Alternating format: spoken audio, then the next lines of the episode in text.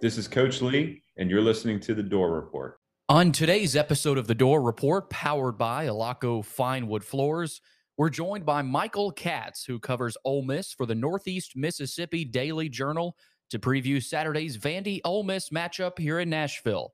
We discussed the Rebels' emotional victory last weekend over Kentucky, the running back duo of Quinshon Judkins and Zach Evans, life after Matt Corral with USC transfer quarterback Jaxson Dart under center, last year's Vandy Ole Miss game in Oxford and how that could play into this year's game, the amount of Rebel fans we could see in the Music City on Saturday, and Michael also gives us his prediction for Saturday's game. It's Vanderbilt and Ole Miss coming up on Saturday at 3 p.m. Central Time on the SEC Network at First Bank Stadium. We've got matchup history, game notes, depth chart surprises this week, the health of the team, three keys to a Commodore victory, and our final predictions coming up on the Dore Report, powered by Alaco Fine Wood Floors. Commodore Nation, let's ride.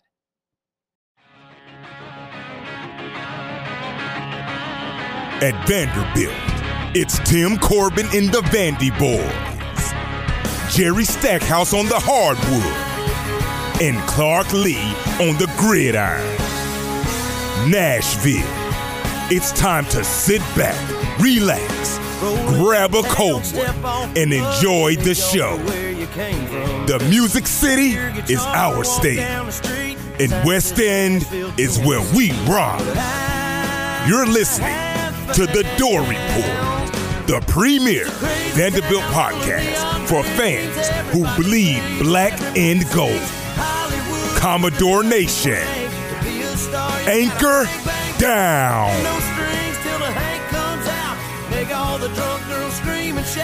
We love it, we hate it, we're all just trying to make it in this crazy town.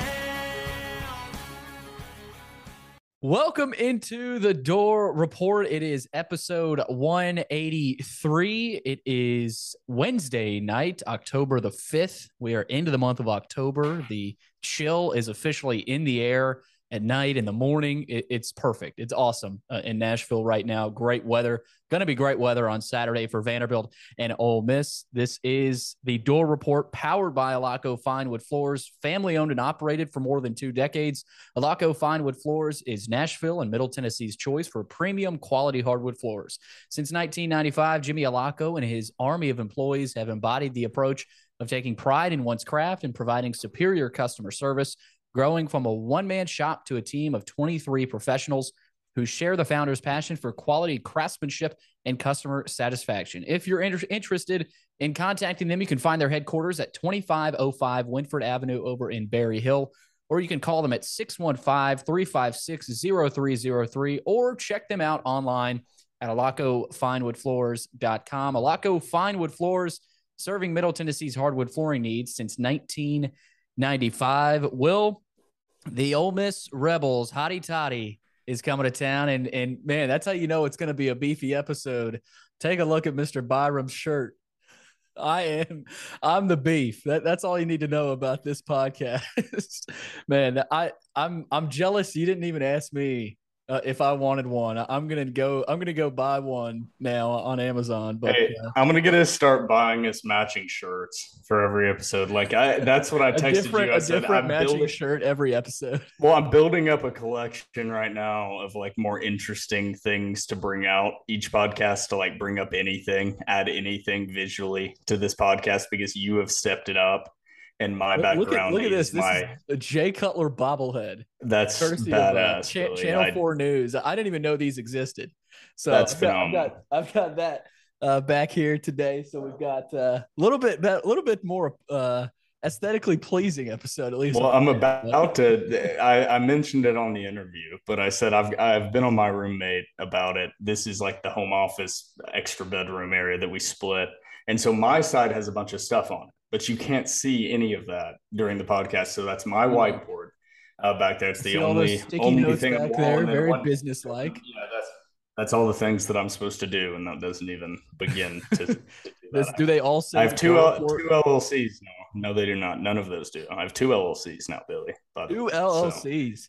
Yeah. Businessman Will keep Byram. Packing packing on things onto my already full schedule. So Man, it's going great. Speaking of a full schedule, that's what Clark Lea has had uh, here in this uh, these last what a few weeks. transition! What a dude. That was transition that was. unreal. Unbelievable. It's Vanderbilt and Ole Miss on Saturday, Will. Three o'clock kickoff Central Time at First Bank Stadium in Nashville. Ole Miss is a top 10 team. Now, we're going to talk about are they a legit top 10 team or not? We actually asked that to our guest, who we'll uh, reveal a little bit later. But number nine in the country right now, Ole Miss is an 18 and a half point favorite.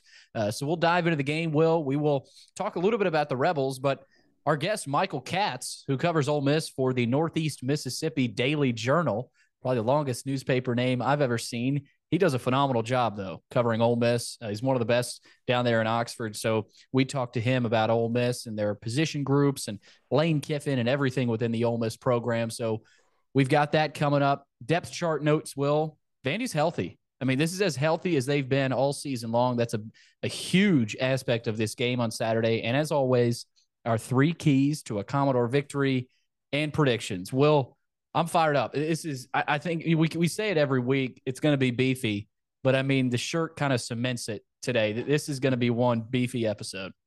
Well, we're coming off the bye week, so you can't you can't blame us if we're a little bit overeager heading into a top ten. I, I don't, no matter 10 who we be playing this week, it, it's gonna be it's gonna be energetic. Yeah, I think we both uh, going into that Alabama game. So you said every week we say it's going to be beefy. We did not say Yeah, d- uh, no. the Alabama no. episodes, either the preview or the recap, are going to be beefy. uh, this one, under normal circumstances, I think anytime you're facing Lane Kiffin, for whatever reason, it just has interest nationally and storylines that are going to be fun to follow and different, unique offensive things uh, that you're going to see on the field. Uh, but I mean, this game, what I wanted to get to at the beginning is talking about the gambling line and how wrong I was, and so that's that's the, Yeah, what- the what main what point I want to get to beforehand. Yeah, so that I, I tweeted that out, and I have like uh, two pages of notes trying to figure out what what I have miscalculated here because Vanderbilt opened up as a 19 point underdog against Ole Miss, and that has shifted down to now where they have broken the threshold, at least on FanDuel when I last looked. Of Vanderbilt and a being half. a they were 16 and a half. Oh. 16 and a half, Billy. That that was the thing that I was looking at, keeps is going down. why why I'm even more scatterbrained than normal as I was looking at that line movement, and it's crazy. It makes me think that I'm missing something. It's like seeing movement in the stock market and all of your expectations, it it doesn't follow that. You're like money is coming in on Vanderbilt's side, and I'm trying to think of some outward thing that that is causing that. I don't know if it's like what we talked Does about Vegas before know something we don't? Either a that or b it's the it's the Ole Miss over wins betters picking their matchup with a high money line that is available to bet. Um, that is one of the games that they see Might as be that. potentially a payout with an upset. So those are the two options because the other side of it is the over under started at 59 points. Uh, and that is shifted up to 61 and a half. So it's not that the expectations are this, th- there's bad weather. Uh, that's sometimes you see that over under go down and you'll see the spread shift down along with the over under. And they're just shifting the expectations of points being scored. Uh, the weather, you said in Nashville, it's beautiful. It- Oh, it- it's that's not the reason. And the over under has actually gone up. So something within this game, whether it's money and, and other things that are moving this line unrelated to the actual game, are causing this line to move because I put out that I thought it would break 20 and possibly even hit 21. Um, and I think I said before the Kentucky game, which which I think that Ole Miss was a little bit exposed as not being an unstoppable Right. force in that game. Uh, but I- thought the line would probably be 20. What did I say? 20. I think it was like Four, 21. 22. You- or you yeah, started, 22. you started around 22 or 24 because I said that that was the ultimate line that Vegas doesn't know what the hell to think. And that's Mhm. going to be a major theme, I think, of this preview is going to be I think Vegas is just moving around with how the money is coming in on this game. And that's why you're seeing the large line movement down uh, to where Vanderbilt's actually broken that 17 point barrier and is and is I- a 16 yeah. and a half point underdog last time I checked. I was really surprised to see uh, how far it's already moved. I mean, it's not like it's moved dramatically like like the Wake game did, but I mean to already be down to 16 and a half on FanDuel, that that's that's fairly dramatic, at least in, in, in, the Vegas world. So we'll, we'll dive into that. Will we'll talk about that line, and of course, we always mention it in our predictions. It's Ole Miss at five and 0, Vanderbilt three and two coming up again, three o'clock Central Time kickoff. We will preview that and talk about everything with this matchup. Before we do, though, don't forget go follow us on Twitter at door underscore report. Also, Instagram, starting to revamp that Instagram content, door dot report. Like us on Facebook, subscribe to our YouTube channel. Our podcast is available on Anchor, iTunes, Spotify, and Google Podcasts. And while you're at it, give our podcast five stars and review on iTunes. All right, let's get to the Ole Miss preview. No matter what style you're going for, you can trust your flooring job to Alaco Fine Wood Floors. Take a walk through the woods in your home every day. Get your flooring job started today by calling 615 356 0303. Alaco Fine Wood Floors. Craftsmanship you can stand on. All right, Will, as I mentioned, uh, a nice kickoff time. I love this. I love the afternoon kicks, whether it's 2.30, 3 o'clock Central Time. I like night games. I'm a big, big night game guy, but I love this 3 o'clock Central Time kickoff. SEC Network is the channel. Uh, Ole Miss will, they're coming off a huge win last week, 22 to 19 victory at Kentucky, or not at Kentucky. That was actually at Ole Miss, but that was a top 10 win. So, I mean, Kentucky's really good, but that means Ole Miss is also a really good team this year, just like they were last year. So, but now they got to go on the road to Vanderbilt. And uh, yes, there will be a lot of Rebels fans there. Um, but you know, no matter where you are, I, I do think it, it's it's it's a little bit more of a challenge um, even if you're at Vanderbilt in, in, the SEC. You know, I mean, it's obviously less of a challenge, but um, I mean that that that comes into play here, and we talked to Michael Katz about that. Will, but interesting uh, historical notes on this matchup. Last meeting, uh, Ole Miss won last year, thirty-one to seventeen in Oxford. It was a tight game. I mean that that was a battle, uh, really all the way throughout. I mean, Ole Miss pulled away late, ended up winning by a couple scores. Uh, but Vanderbilt was in that game. You could argue that was their their best their best game last year. I mean, at least in the SEC. Uh, and they're they're I mean they played really well. Mike Wright ran the ball well, but it's crazy to look at the contrast of, of how different both of these teams are this year. And, and, you know everybody wants to go back to oh well Clark you, you know you you competed last year in Oxford. Clark kept saying he keeps saying all week that that that game does not come into context when you talk about this game on Saturday. Both teams are so different, uh, and of course, well, we we we like to talk about how different Vanderbilt is, but Ole Miss is also very different from uh, from last year. So uh, that that obviously we'll talk about that matchup from last year. Rebels have won six of eight in this series, so they've had a lot of success against Vanderbilt, uh, really in the past decade. Last time Ole Miss came to Nashville, Will was the COVID year, 2020. Uh, they won 54 to 21. Uh, obviously, not a fun season, but uh, they ended up dominating Vanderbilt in that one. All time series, dead even. 39 to 39. I didn't even, I had no clue. You, you do not see that very often. No, you don't. That is, but, that is something you certainly want to win. I know it's Ole Miss sitting at number nine, but it would be nice to actually have an SEC opponent that you have a winning record against. I don't know if that is the only one. I, Might have to dig into that. Get our stats. yeah. We do need to dig into that. We need to get our researcher on that. But uh, pretty interesting though. Will thirty nine to thirty nine. So Vanderbilt could uh, could take the edge over Ole Miss historically if they win Saturday. Obviously, going to be a tall task. We'll talk about that. Will, but early thoughts on this matchup. I mean, for me, Will, it's yeah, Ole Miss is hot, but Vanderbilt's playing at home. They had two weeks to prepare for this. And initially, you look at this and you kind of say to yourself, there's no excuses. There's no excuses for Vanderbilt not to compete in this game and be competitive. I'm not saying win the game, but Vanderbilt must be competitive in this game. Every you have every reason to believe that. If you're a Vanderbilt fan, you've got AJ Swann at quarterback, and and you've got you've got two weeks to prepare. You that 15 play script should be perfect. I'm going off on a tangent here, but will those are my thoughts. What are your early kind of initial thoughts on this matchup?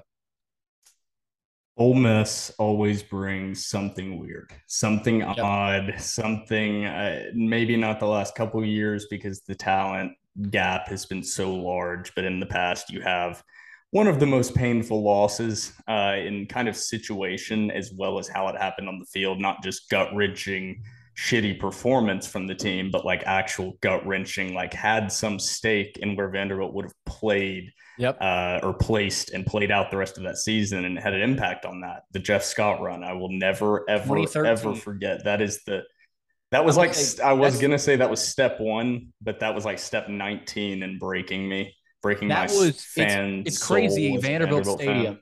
Uh, you know, uh, this it has to get back to to that night. But Will, that was the loudest it's ever been, and then probably three minutes later, that might have been the quietest it's ever been on that Jeff Scott run. Well, Ole Miss fans were there, but in terms of Vanderbilt fans, I mean, it was it's crazy. So I think that a reference point to what that's what you want to get back to if you're Clark Lea and Vanderbilt. Yeah, and you said that both teams are so different from last year. And Clark Lea's commented on that a lot when being asked to compare one of the most competitive performances this team had in 2021 to this season. But he keeps being like, these are different teams. And and some of that is personnel, some of that is mindset, just some of that is scheme and design. For Ole Miss, it's all of those things. It's literally Yep. everything I just named off. Uh, in the interview with Michael Katz, we we went over the quarterback changes and actual actual personnel movement uh, that they had coming in and out and where that's coming from. I, I won't get into all that. He explains it way better uh, than we are going to be able to in prepping a few days before this podcast. Uh, but the movement that he showed is that it's causing Ole Miss to play a little bit differently than I think we are used to seeing Ole Miss and Lane Kiffin teams play. They are running the ball a lot. They're running the ball the seventh most as a percentage of their overall offensive plays in the country, 63% of the time and that's more than they were doing that last season. I always like to look at where they where these teams stack up in stats. Uh, I think they were sitting at like 53% of their plays last season uh, were runs. So with Matt Corral at quarterback, with that experience, a guy that went on, I don't know if he's still on an active I think active in roster, Carolina. but I, he's probably ba- yeah he's probably bouncing around a practice squad or something somewhere down there with Baker Mayfield in Carolina. I hell, say hell of in a place Carolina. to be. But yeah, I mean, But the, the quarterback. they're dealing with an, an experienced quarterback. I mean, Right. he he's a little bit more experienced than Swann. Uh, he's not a true freshman, but you're a little bit more limited in what you can do with a quarterback that's in what kind of year 1.1 of the Mhm. of the system and in kind of year 1.5. Uh, you you just aren't going to have the full understanding and scope of the offense on top of just overall decision making. And and Michael hit on that. He said he's Jaxson Dart's going to do some things for Ole Miss that make you say wow, and how he moves the pocket and is able to avoid pressure, which is why Ole Miss I think is an offensive line has the number four uh, percentage of sacks given up, uh, Mm. the fourth highest. So like good. I mean number Right. four like as a good thing for the offensive line not up giving sacks. up sacks and they do not give up sacks. I I phrased that very poorly, but Michael hit on that. That's some scheme and and some Jaxson Dart moving around in the pocket, but also the O line uh, has been protecting well. So Jaxson adds a different element to this offense, but he doesn't have the same type of arm accuracy, consistency, just constantly hitting those five to ten yard passes. Uh, like you saw last year out of Ole Miss and, and the year before. So there's there's benefits and drawbacks, but I always hate seeing that mobile quarterback come, Yeah, I- coming to Vanderbilt. That always seems to give trouble to whoever's coaching. I know Ole Miss has a really good running game, Will, and they have had a lot of success there. But let's not kid ourselves. This is not the Ole Miss offense of last year. I mean, you you had a, a quarterback like Matt Corral. I mean, he was the maybe the toughest quarterback I've ever seen at the SEC level. You've seen guys like Tim Tebow, but I mean, he'd take hits where I'm like, oh, he might he might be out for the year, and he'd get right back up. I mean, so they don't have that this year. They don't have that Matt Corral. Jaxson Dart is not Matt Corral, but but like you've talked about, Will, and Michael talked about it in the interview, best running game in the conference, at least right now, statistically. I mean, a little over 1,300 yards and 262 yards per game on the ground. Zach Evans and Quinshon Judkins, I think, will, and most people do too. Two of the top five rushers in the SEC, maybe the best duo in the SEC. Evans, 389 yards. Judkins 535. So pretty ridiculous numbers from from two guys, and obviously a heavy run offense. And they haven't played, you know, they've only played one SEC team so far, but still impressive no matter who you're playing. Uh, well, I, I know, like I said, it's a step down for Matt Corral last year, but not by much. I mean, they've averaged 470 total yard or total yards per game offensively. That's fourth in the SEC, 37 points per game, top five in the SEC there. And you talk, you touched on the defense, Will, and we talked about it with Michael as well. Their defense is very improved. I mean, Lane Kiffin dipped into the portal and uh, found some some talented players. They've got, I think, 16, maybe 17 sacks this season. That's second in the SEC, four interceptions. So they've got an active defense, Will. And, and I know we've got Michael coming on later to dive deeper into Ole Miss. really, really good team. Now, I don't know if they are a legitimate top 10 team. That was the first question we asked Michael. And uh, I, I, think uh, our, our, listeners will be interested to hear his answer there. Uh, but Judkins, Evans, they got Heath at receiver, Will, uh, and they've got some active players on defense. So um, that's really, I think, from the Ole Miss perspective, Will, uh, they lost a lot from a really good offense last season, but I mean, they brought in one of the best transfer classes in the country. Dart is from USC. Michael Trigg, his tight end from USC, came over to Ole Miss. Zach Evans, he was a five star, came over from TCU, the running back. Malik Heath transferred from Mississippi State, of all places, to Ole Miss. And then Jaylon Robinson, another receiver from UCF. So that's the new age of college football. But, Will, that's what Lane Kiffin has done. So it, I think it'll be interesting to see how all these athletes of Ole Miss match up with what Vanderbilt has as a whole. So I that that's what I'm looking forward to. Um, I, I, know Michael laid it on us with everything Ole Miss, but one more thing, Will, before we get to our three key uh, keys to victory, Vanderbilt is healthy. They're healthy. and I'm sure we will hint at this in our keys to victory, that using that health that you have. But I think five key players uh, are back for this team. Will there's there's more than just five, but I think five that we should point to: Quincy Skinner at receiver, Ben Cox on the offensive line, Xavier Castillo on the offensive line, Miles Cecil on the D line, and Jalen Mahoney. All five of those guys are, are going to play a role in Saturday's game and the rest of the season. Mahoney is huge. I mean, to have him back for an SEC opponent, it, no matter who you're playing, is massive. And Will, Rocko Griffin and Patrick Smith. I think those two guys are the most important guys to have back. And I think it was a strategic move from uh, from Coach Coach Lea to not play them against Tus- against Alabama in Tuscaloosa I mean, let's face it, that's that's human nature, common sense, I think. Um, and then Jeremy Lucien's getting the start on the edge. Will this team, I think, from a health perspective, is finally rounding in the form, and you've got to believe that's going to play a factor. And they've had two weeks to practice with all these healthy guys. So, I mean, we haven't been able to say this. Will we? We, we have yet to be able to say this team is as healthy as they are right now. This is another one that Vanderbilt is coming off of a bye week. Uh, they have guys coming back off injury. You have Ole Miss as an opponent coming off an emotional, tough, gritty win against an interconference opponent. This is one that I would highlight just gambling, unrelated mm-hmm. to Vanderbilt. This is this is something I would look at the line and the and the build up to it. And I think that's probably why the line has shifted down on yeah. top of some of the other things we touched on with the over. So I always like to look at things from from that perspective. But yeah, Vanderbilt is is definitely in an interesting spot and has the build up to to compete in this game. And I think we both expect this to be more competitive than the Alabama game because Ole Miss is human. I mean, yes. we, we said it. There's a difference in there's some finishing top 10, being in the top 10, and being in that top five, six. There, there's another level of talent on these Ole Miss, Georgia, Clemson teams that Vanderbilt simply, even on the best day, and and this is the difference right now with the state of the program versus even a team like Missouri. So Vanderbilt is better coached. I think they're more disciplined right now. They're playing better, but Missouri's base level of talent can allow them to truly compete with Georgia. And if things break right, that two, three times out of a hundred they play, Missouri can beat Georgia mm-hmm. because they have legitimate, real SEC athletes, even though they're not, you know, performing well or they haven't all worked out. That raw athleticism they possess is is better than Vanderbilt's. Vanderbilt doesn't have that. It a hundred times Vanderbilt can play Alabama. Alabama will beat Vanderbilt. Vanderbilt's best case this season is to just stay in the game. They didn't play perfectly, so they didn't stay in the game. And that's going to be the same thing with Georgia. I don't think that's the case with Ole Miss. I don't think the talent gap is so big that Vanderbilt is completely incapable of competing with this Ole Miss team, even though they're number nine in the country. Uh, so that is the expectation. I think that's why the line is where it is.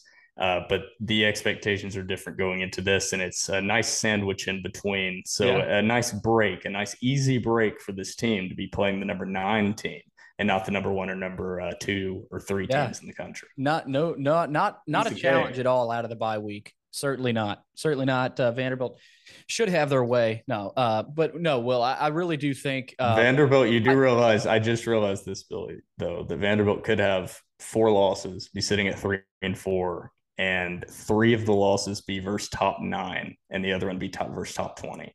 Yeah. and they would be three and four. Welcome, welcome, Welcome to uh to ske- schedule to the SEC slash, an unfortunate an unfortunate scheduling situation Un- un- with un- Wake Forest.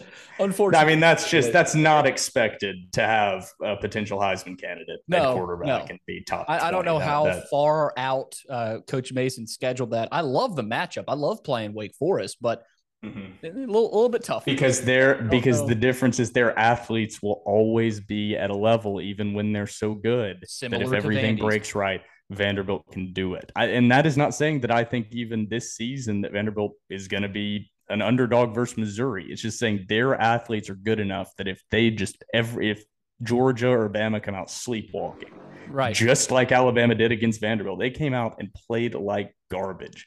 You won't catch Alabama playing worse than they did at the beginning of that game, and Vanderbilt still got absolutely demolished. So that that's where you're building from. You're seeing instances. This is another step to take because both of these teams still have either played teams that are very highly rated or very low in the rankings and, and in their other matchups. So both of these teams are still kind of floating in in the in this middle of not having played anyone between number 30 and number 70 uh, in, in those rankings so far this season. Yeah, that will that Bama game. That's that's a loss that just stings. I mean, after in the locker room after the game, I mean, eh, there's really no other feeling. I mean, you just got destroyed. So this team has sat on that feeling for two weeks now, and you return home against a good SEC opponent, but there's all the motivation. We talked about motivation. That the motivation right now is there for Vanderbilt. It's going to be all year, but in this game in particular, it just feels like certain things are lining up for Vanderbilt to be competitive in this game. Um, so will, and who knows what happens towards the end if it is close. Uh, I, I am, I'm confident. I'm confident, and uh, I'll, I'll say that before we get to the three keys to victory. Will, let's get into it. Three keys to a Commodore victory for Vanderbilt against Ole Miss. The Rebels coming into Nashville on Saturday. I will begin, and I'm sure you will not be surprised uh, for me to hear this one, Will. But number one key for Vanderbilt on Saturday load the box. Load the box because Ole Miss is going to want to run the ball. They're going to, Michael said it. That's what they've been wanting to do all season long. They did it against Georgia Tech. They did it against Tulsa. They did it against Central Arkansas, and they did it against Kentucky. Maybe not as successfully against Kentucky as opposed to the other opponents, but they want to run the football because that's what they do. That's what they can do. And, you know, you don't have Matt Corral back there to kind of play, you know, escape artist and escape blitzes and run the football and, and seemingly plow guys over the way he used to last year. Jaxson Dart's a good player, but he's not Matt Corral. So what Lane Kiffin has realized this season is that he has to lean on the run game and be, be creative with it. Coach Lea talked about yesterday in his press conference how how many different ways they they utilize their running backs. They've got Quinshon Judkins, a really talented freshman out of Alabama who has really bursted onto the scene, almost 600 rushing yards already this season, and Zach Evans, a transfer from TCU. I really I think they're the best one-two punch in the country so far. I mean, it's what they've done 924 combined rushing yards. Um, well, we, we saw a lot of times last year the death by a thousand cuts. We, we saw it against Mississippi State through the air, the air raid offense. I think there's a scary potential in this game for Ole Miss to just run, run the ball, and, and maybe maybe you don't see a lot of chunk runs, but you just see four yards, five yards, six yards, eight yards, three yards. You just kind of slowly the, the death by a thousand cuts. We saw that a lot last season. I'm not saying that's what I expect. I think there's a chance for that to happen in this game. Vanderbilt has to load the box in this game, Will. It's no secret. Ole Miss wants to run the football, especially against a reeling Vanderbilt defense. I would expect a heavy dose of the ground game from Ole Miss and Lane Kiffin. He knows what he has to do to win this game. And Will, even though Vandy knows what's coming, that that doesn't make it any easier to stop. I mean, it's a sport of football. You, you, that, that's what it's about. You, you, know it's coming. How do you stop it? So I think for Vanderbilt, well, I'm not a defensive coordinator, X and O's expert, but I think when if you load the box, yes, you open yourself up to Jaxson Dart maybe beating you through the air, but lose by that. Lose if you lose this game, let Jaxson Dart be the one that beats you, not the running game. So that that's what I'll say here make Dart the one that beats you through the air, not Judkins, not Evans. They use tempo. Will Ole Miss uses tempo to get the defense on their heels. Uh, this is what Coach Lea actually said. And a lot of times, those chunk gains come after explosive sequences. So they'll get you on your heels, they'll throw a screen pass, get back up to the line quick, and then boom, strike a run game, strike a run play, and then they're off 40, 50 yard touchdown. So you, have got to be aware they go fast. But I, I just think you have to load the box. Will the run game is how Ole Miss wants to expose Vandy. I think they can expose Vandy. Vanderbilt is is inept up front on defense. They've got good linebacker play. Lot there's going to be so much pressure on these linebackers on Saturday. Anthony Orji, Kane Patterson, Ethan Barr. There always is. But Will, you I, I think you've got to send creative blitzes to stop the run game, not just bring pressure on the quarterback, but to stop that run game. You're going to have to do some things you haven't really done all year. And I'm sure you've, you've got two weeks to prepare. So for me, Will, uh, in a long winded kind of uh, key to victory for Vanderbilt, just lo- load the box. And I'm not, you know, yes, this is a key to victory, but I think Vanderbilt can load the box and stop the run, but they can still lose. Like I'm saying it in, in the vein of if you want to be competitive, you have to load the box and you could still, you know, Jaxson Dart could beat you through the air. So be it. That that's the way you need to lose this game though. If if if it does go that way. But let Jack make Jaxson Dart beat you, not the running game. That that's my key one, Will. You're making me shift my number two to my number one, which you seem to do quite often when you come out and do do your keys first. But I'll shift it. I have written down is break, don't bend. Uh, mm. Uh, you're probably going to give up points to a team averaging 38 points per game, regardless wait, of the wait. competition. I, I, just realized you said break, don't bend. Is yes. It, you serious? Yes. Yes. Okay. Exactly. You're going to give up points. Okay how you give up those points and when you give up those points that is up uh, to you so my number one key is going to be something you may see them not do this is going to be a definitive thought out strategy that i think is your only opportunity and chance to win this game Ole Miss is the number 16 team in quarterback sacks as a percentage of plays. They are the number four team as a percentage of plays when they are on offense of giving up sacks. So you need this, this is going to be kind of what you were saying, just a little bit different. So more than likely, with Jaxson Dart being as mobile as he is, you are not going to be able to sack him. Even with Cecil back in the lineup, good good LB play. Vanderbilt has a history of having trouble uh, containing mobile quarterbacks. Ole Miss runs the ball uh, 64%, 63% of their offensive plays. Uh, so when you say stack the box, I think you hit the nail on the head. I don't want to see Vanderbilt die by a thousand cuts. I think that is the most painful and demoralizing way to lose. Put the corners up there. Vanderbilt is aware that they are not going to be able to match up for extended long drives, no matter what, with the athletes Ole Miss has at running back and receiver. Eventually, no matter how conservatively you play on the outside, someone is getting beat deep. Someone is going to miss a tackle. And two, three times, a big play for a touchdown is probably going to be given up at least, no matter how conservative you play. And I'm considering that 20 plus yard plays. Jaxson Dart, number nine, or Ole Miss in general. They've had a little bit of a quarterback controversy there, but Ole Miss in general, number 90. Which I don't understand. I mean, I don't uh, understand that quarterback controversy. That was that was like throwing him a bone, allowing that other QB to start. That was just that was Lane that was Kiffin. Like, that was Lane Kiffin playing games with the media. Yeah, that that was Lane being like, like, yeah, go start against Central Arkansas. Like, yeah, dude, you're in I mean, the quarterback all, competition here. I care. We care about this game. Like, I'm, I'm just saying, saying like, it's awful. But Jaxson, I'm not saying he's player. awful. It's just funny to me seeing like coaches like try to create some type of motivation that's so like obviously failed. But now you've gotten me off of what I was talking about there. Ole Miss is completing only 58 percent of their passes. Number 90, they're running the ball a lot, not just because it's what's been effective but they're running with the ball a lot because their passing game is not the same as it has been. It's not as efficient, it's not as quick. So put guys up there, send pressure on Dart, contain Dart, and then make him make the right decision under pressure. And if he does and they score on six 20 plus yard touchdown plays, then so be it.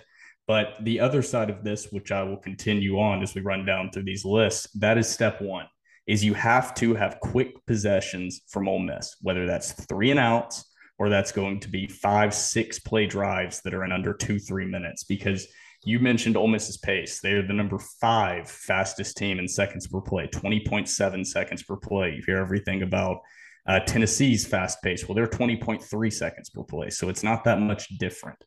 Uh, so right there, you you have a team that wants to play fast. They run the ball a lot. That's not a common combo. Don't let them eat up five, six, seven yards on runs. And then when they do need to pass, allow Jaxson Dart to scramble out of the pocket and pick up five, six, seven, eight, nine, ten yards. That is what is demoralizing, wears you down, and ends up with a final score that doesn't look too pretty. Number two for me, Will, is create turnovers. And this has been a common key. I know you definitely had it either two, I think it was three weeks ago, uh, heading into Northern Illinois. Um, but and obviously, Will, when you create turnovers, you give yourself a chance to win. But I, I just think this is so important on Saturday because you have to find ways to limit possessions against this type of an offense. How do you limit possessions against an Ole Miss offense? You create turnovers. You force them into mistakes force Jaxson Dart into uh, you know a, a, throw rolling right, and you know he makes he just makes a mental mistake. Force that pressure to create that mistake. You know, active hands. You know, pound. You know, th- just any way to, you can create a turnover. You've got you've got to find ways to do. Uh, the defense they they have to generate possessions for AJ Swann in this offense. And how do you do that? You create turnovers. I know it's it's a lot easier said than done, Will, um, but Vandy has forced six turnovers through five games this season. Not not bad by any stretch. Um, but I think you need to get that number to at least eight if you want to compete in this game. I, I really do. I think you need to force at least two turnovers to be competitive in this game. And those turnovers, that means Ole Miss mistakes. You, you Ole Miss has to make mistakes in this game for Vanderbilt to have a chance. Um, and, and I think you know I think Vanderbilt can, if you keep it within two touchdowns, and you know, and you didn't you didn't force any any turnovers. I think that's a that's a good performance for Vanderbilt. But I, I, just think Ole Miss is a they're a different type of team than last year. But I would argue that in in a way, in a weird way, they're just as good and just as effective as they were last year. So, Will, I, I'm looking for Vanderbilt to play a second half against Hawaii style of defense. You remember the the way they played in that second half against Hawaii? I mean, they were flying around like chickens with their heads cut off. I mean, you saw you saw guys making hits and balls bouncing everywhere. I mean, that they just they played active, and I know it's Hawaii, but Will, I mean the hits you saw the the hit from Elijah McAllister, ball bounces loose, you got touchdown Anthony Orji. You saw Max Worship again in the second half do the same exact thing. So I just think you know play like that. I know you that was against Hawaii, but you've got to find a way to replicate that. Uh, Will Jaxson Dart, he's thrown four interceptions. I mean, he he's he hasn't had the the cleanest and most efficient and productive season and you know, I, I, think it's it's it's not like people are hyping him up and you know outrageously, but you know he has thrown four interceptions, so that has happened.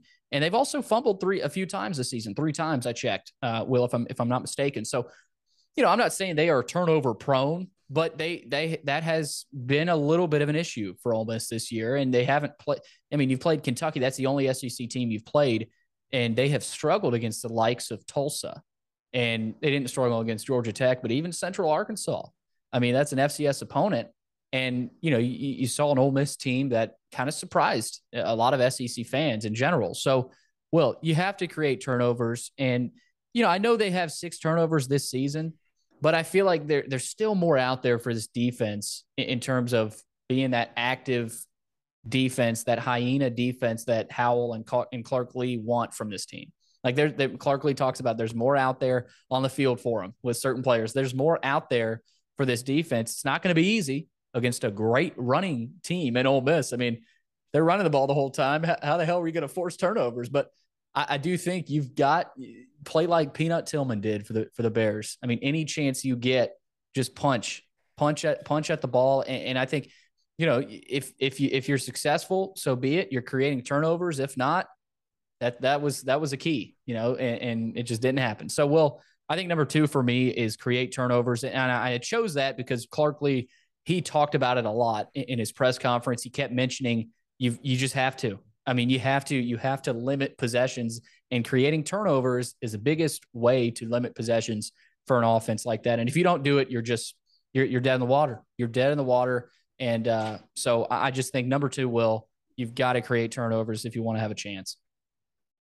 I'm glad you had turnovers on there because I didn't have it on mine, but it fits in perfectly. You're basically saying shorten Ole Miss's possessions and shorten yes. the amount of time that yes. Ole Miss has to wear on that defense so that if you are in the game or can stay within striking distance, that fast tempo offense that they utilize actually plays against them. And that is the big right. key in all of these games. That is why Heupel is always going to have leads or play with teams in the first half that are really, really top tier uh, and then they will fall apart late and they will have issues late. You say not even top tier. You saw it against Florida. I mean that is, that is not random. This is happening for the first year and a half at Tennessee. I wanted. I think that Vanderbilt needs to try to exploit this against Ole Miss and and take that fast pace and and play it off against them. And that's mm-hmm. easier said than done. So this was actually my key number one. Uh, so it, it, a little bit of chronological order switcheroo. here. Yeah, so uh, let's remember what my key number two was, uh, if I can even remember uh, what my key number two was. Good God. Uh, but break, don't bend. So on defense, limit their possessions, uh, limit the length of their possessions. So that was actually my key number two. My key number one, uh, let me find it completely in my notes here. I'm very disorganized today. Stay in it early, take their first punch. I borrowed it from my last week's keys, which were against obviously Alabama, and they did not execute. But Ole Miss, even more than Alabama, early in games is jumping on teams. Mm-hmm. Uh, and the stats back that up a lot more than Alabama. Some of that is competition, which I'll get to uh, when we dig into the preview a little bit here, uh, like our score prediction. But stay in it early. Ole Miss is number eight in the country in first half points.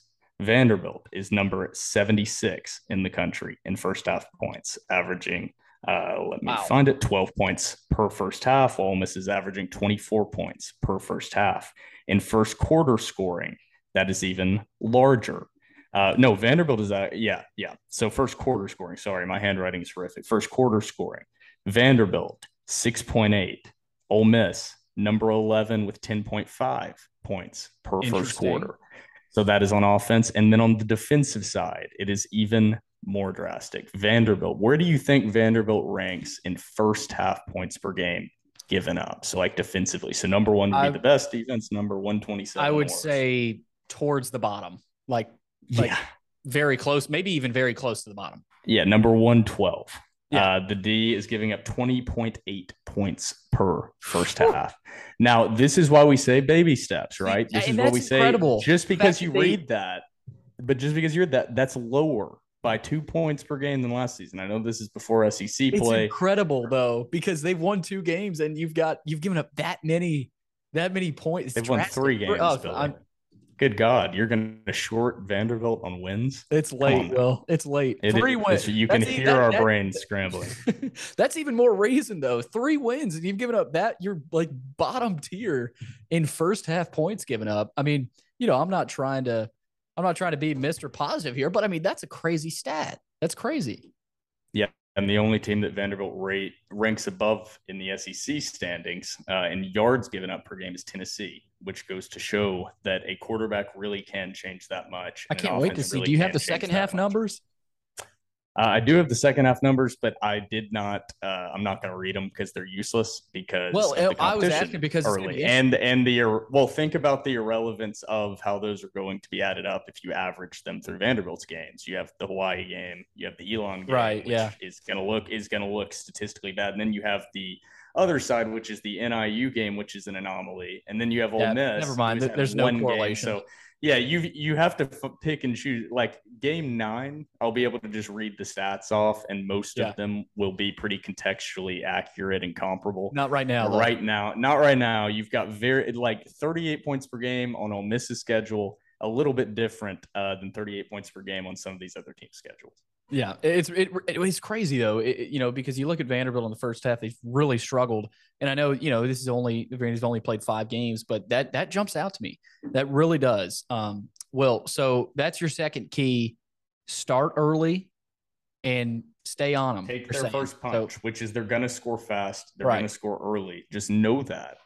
Right. And you have to and you have to control. And I'm not going to get into my number three. I'll let you get into your number um, three. Getting mine into chronological. It's a strategy. I, have a weird have a feeling. game plan for Coach Lea. I have a strategic game plan. I have a weird sense that our third keys will be similar. Um, I haven't talked about Vanderbilt's offense yet. So offensively, well, we, we know that this offense is, I mean, it's night and day the difference between where this offense is right now and, and where they were last year at this point in the season. It, it's it's ridiculous. I mean, you were, I think at this point in the last season, you you didn't know if it was Seals or Wright. Is Seals hurt? I mean, I, there was so much going on on that offense. You know, Joey Lynch trying to figure out what the hell to do offensively with the guys he's got. But now Number one, you've got Joey Lynch really in year one. I mean, you throw you threw that guy into the fire last year. This is literally year one for Joey Lynch, and he's been. I, th- I think he's been good. Will I think Joey Lynch? He's got more. He's got AJ Swann now. I think that's been a huge part of it. But you've also got a an even better Will Sheppard, an even more dominant Will Sheppard. You've got a veteran running back in Ray Davis and you've got an improved O line. So Joey Lynch has had the things around him to be successful, but I think even Joey Lynch has improved as a play caller. And I think that's been a big part of this offense. But Will, right now, the biggest part of this offense, it's AJ Swann. it, it is AJ Swann. What he showed against NIU just it told me that he can have success against even SEC defenses because the what a good SEC defense is this year is not what it used to be. It's just not. It, defense around the country is not. It's not valued the way it used to be. So the success I saw against NIU told me, okay, you know, I think he can do that against even an Ole Miss. You know, not Bama or Georgia, but a Tennessee, a Florida. I think everyone else, AJ Swann in this offense can have success. The defensive play in the SEC is it's not great. It, it's it's really not. I mean, you saw a Georgia team struggle against that Missouri offense. So I think really you could argue from top to bottom, but at least from Vanderbilt's perspective and in terms of relativity with Vanderbilt, Missouri, not great. Florida, not a great defense. Um, and, and just, there's not any, there's not very many great defenses in the SEC anymore. So I say that to say that AJ Swann has real, true potential this year. And I think my last key here, Will, as I get to it here, let the kid throw, let him play if you're Vanderbilt's offense, if you're Joey Lynch, let him be who he is. The training wheels are off. H- hold nothing back with, with AJ Swann. And it starts, I think, what we're going to see from Swann the rest of the season starts on Saturday. Now, it, we may see a similar game in the Georgia game as you know, as we saw against Alabama, Georgia and Bama almost, you know, almost the same. But we saw what Missouri did to Georgia on Saturday. So I think even Georgia you know, you could say down the road, Swann could see a little bit of success, but let him air it out, Will. That's what I'll say. Um, Ole Miss is going to load the box just like Vandy is, I think. I mean, Ole Miss, Ole Miss knows Vanderbilt wants to run the ball as well. They're going to make AJ Swann beat them in the same way that Vanderbilt's defense, I think, should make Jaxson Dart beat them. So to AJ Will, I'll, I'll say this: this is your moment. This is your time. I mean, Ole Miss is not Alabama. You're not in Tuscaloosa. So it's kind of like the nightmare is over. You're, you're not in Kansas anymore. You know, I, in uh, the what is it, Dorothy? Dorothy, what movie is that? Will um, Wizard of Oz? Yeah, the Wizard of Oz. I don't think that has any comparison to what I'm trying to say, but that's you're not in Tuscaloosa anymore. You, you know that it, it's it's over, and so it's like the opposite. Like you're kind of yeah, like flipping yeah, it. like it's the other way around. But, but yeah, I mean, I, I, I, think we all get it. Yeah, we, we get the point. But it's getting late. It's it's getting late, man uh, late dark TDR after dark right now. Yeah. But AJ, this is your moment. It's your time to shine. You've had two weeks to prepare uh, for an Ole Miss defense that is improved. But I think you know Kentucky will showed me.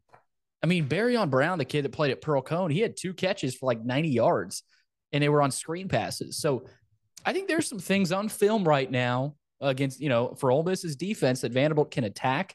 Whether that's Jade McGowan, I think McGowan could have a big day. Um, I think there's the potential for that. But Will, I'll say this: you're healthy. You're healthy offensively. The Grease Gang is as healthy is as healthy as it's been, and probably as it's going to be. Um, and you've just you've got the tools around you. He's got the toys to play with. You've got Quincy Skinner back, which I think is is a you know an underrated aspect to this game on Saturday as well. You've got receiver depth. So long-winded answer to say, Will, let him be himself. Let let him be the swan that we saw against NIU. You know, uh, give him that protection. I, I talked about protecting him against Alabama. They did. Well, I'm not going to say they did that, but he he more so more or less protected himself. I mean, he just kind of you know he didn't absorb protected the, the ball. Yeah, He he protected the ball, the and he protected himself. He just kind of absorbed the hits and would kind of go to the ground like like a Tom Brady or something. But I, that was that was great. That was good to see from him. But will protect him, let him be himself, give him everything he needs to complete those throws to Shep down the field, throw that screen pass, have that opening to run, you know, to to step up in the pocket. So let him be himself. You know, the training wheels are off. I think the the coaching staff knows that, and they know they have to make Swann be what he can be to win SEC games and be competitive. That's why they they uh they they put him in for Mike Wright after the third turnover against Wake Forest. Clark Lea said we had to do something. We had to do something. And Swann is that something. And I think he's been even better than the staff even expected. Um, he's certainly better than I even expected. So, well, this team, let's face it. I mean, it's all it. It's mostly about AJ Swann and what he's able to do. I mean, it's about all. It's an offensive game. Can he outscore the other team? And Swann is the quarterback. He's the leader of this offense. They've got to let him be what he can be. Let the kid throw. That's my third key. And uh, give him time too. I mean, that's always a key, but uh, just let him be himself. That's uh, that's what I'll say. Will that's my third and final key for Saturday. Yeah, I'm glad I saved my most complicated and statistically heavy key, Oh, or at least like a like like a not a not statistically heavy, the conglomeration and and entire Oh, point of kind of what I've been now. building up to. Yeah, it's gonna be bad. Uh, so my number three key is really just everything that me and you have talked about, kind of summed up, which is going to be that there is going to be something early in this game that you are going to feel that is going to tell you everything you need to know Mm-hmm. uh, about how this game There is always going is. to go, and you'll feel it early. Who is in control of the flow of this game? And I know that is super general and super broad, which is why I have some stats to make that make sense. And that's what I was doing Make it writing make down sense, over Will. here is, is listing them out in order. So my number one stat is going to be yards per point. So this is going to be a list of probably some of my favorite gambling stats in finding overvalued and undervalued teams. So number one is going to be yards per point. That is exactly what I like it. you think it is. I like where you're so going. So the elite the the elite teams, of course, are going to put up a lot of yards and a lot of points. And that is going to be helped by the fact that their defense on these really good teams is going to be setting them up in good field position. Uh, it relates to how your punt game is if they're able to to pin other teams down and get you in good field position. So Vanderbilt in yards per point is number nine in the country, 11.3 yards per point. Wow. Ole Miss, number 74 in the country in yards per point, 14.5. So, really, that is more of a defensive and special team stat than anything else.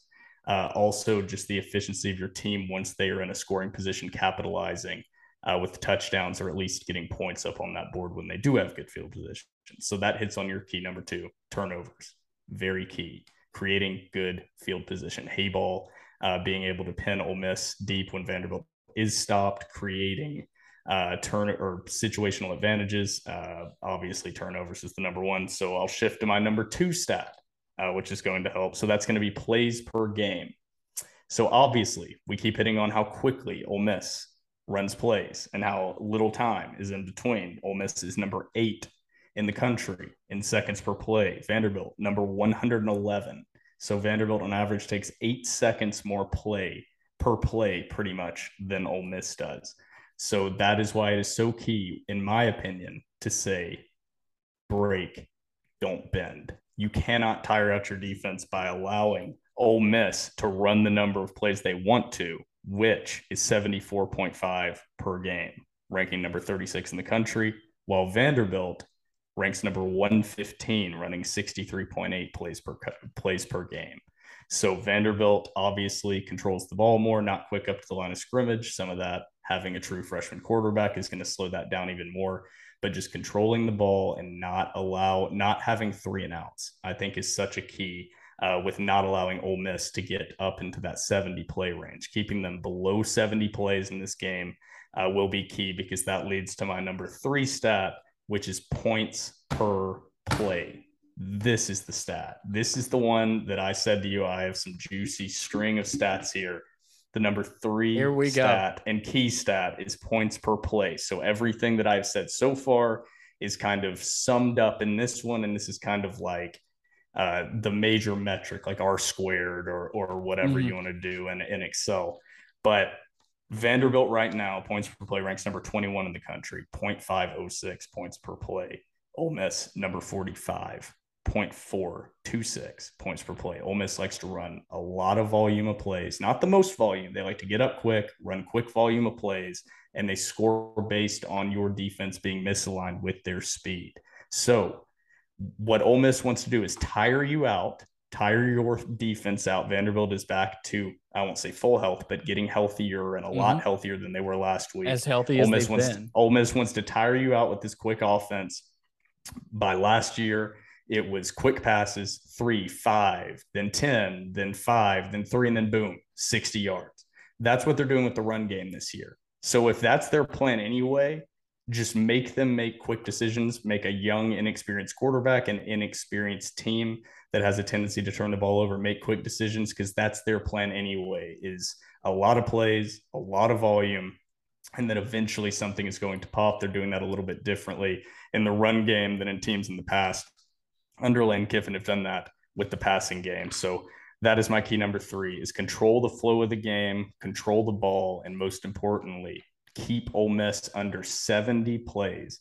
And if you keep them under 70, you give yourself a puncher's chance. If you keep them under 65 plays, you're going to be right there at the end of the game with a chance to do something special, uh, which we'll get into the Yep. predictions in a second. I don't think I expect that to happen, uh, but I'm sure Clark Lea and staff and the players know all of this already, uh, as I'm sure they've had two weeks to prepare for the game and, and know some basic statistical stuff. But I Yeah. thought that all that was pretty interesting, Billy. I, it is Will. I think that I think the, the the yards per play is is is very interesting, and the yards per point. I think it's very it's really fascinating to see that with this Ole Miss offense because if they're not running at their tempo at the tempo that they want to, they're they're typically not finding success. I mean, I mean that that is that is the that's kind of the straw that stirs the drink for their offense. That, that with tempo comes success, and it comes success in the running game. And just really quickly, I want to make sure that like people aren't going to like, well, who else is is has higher numbers of points per play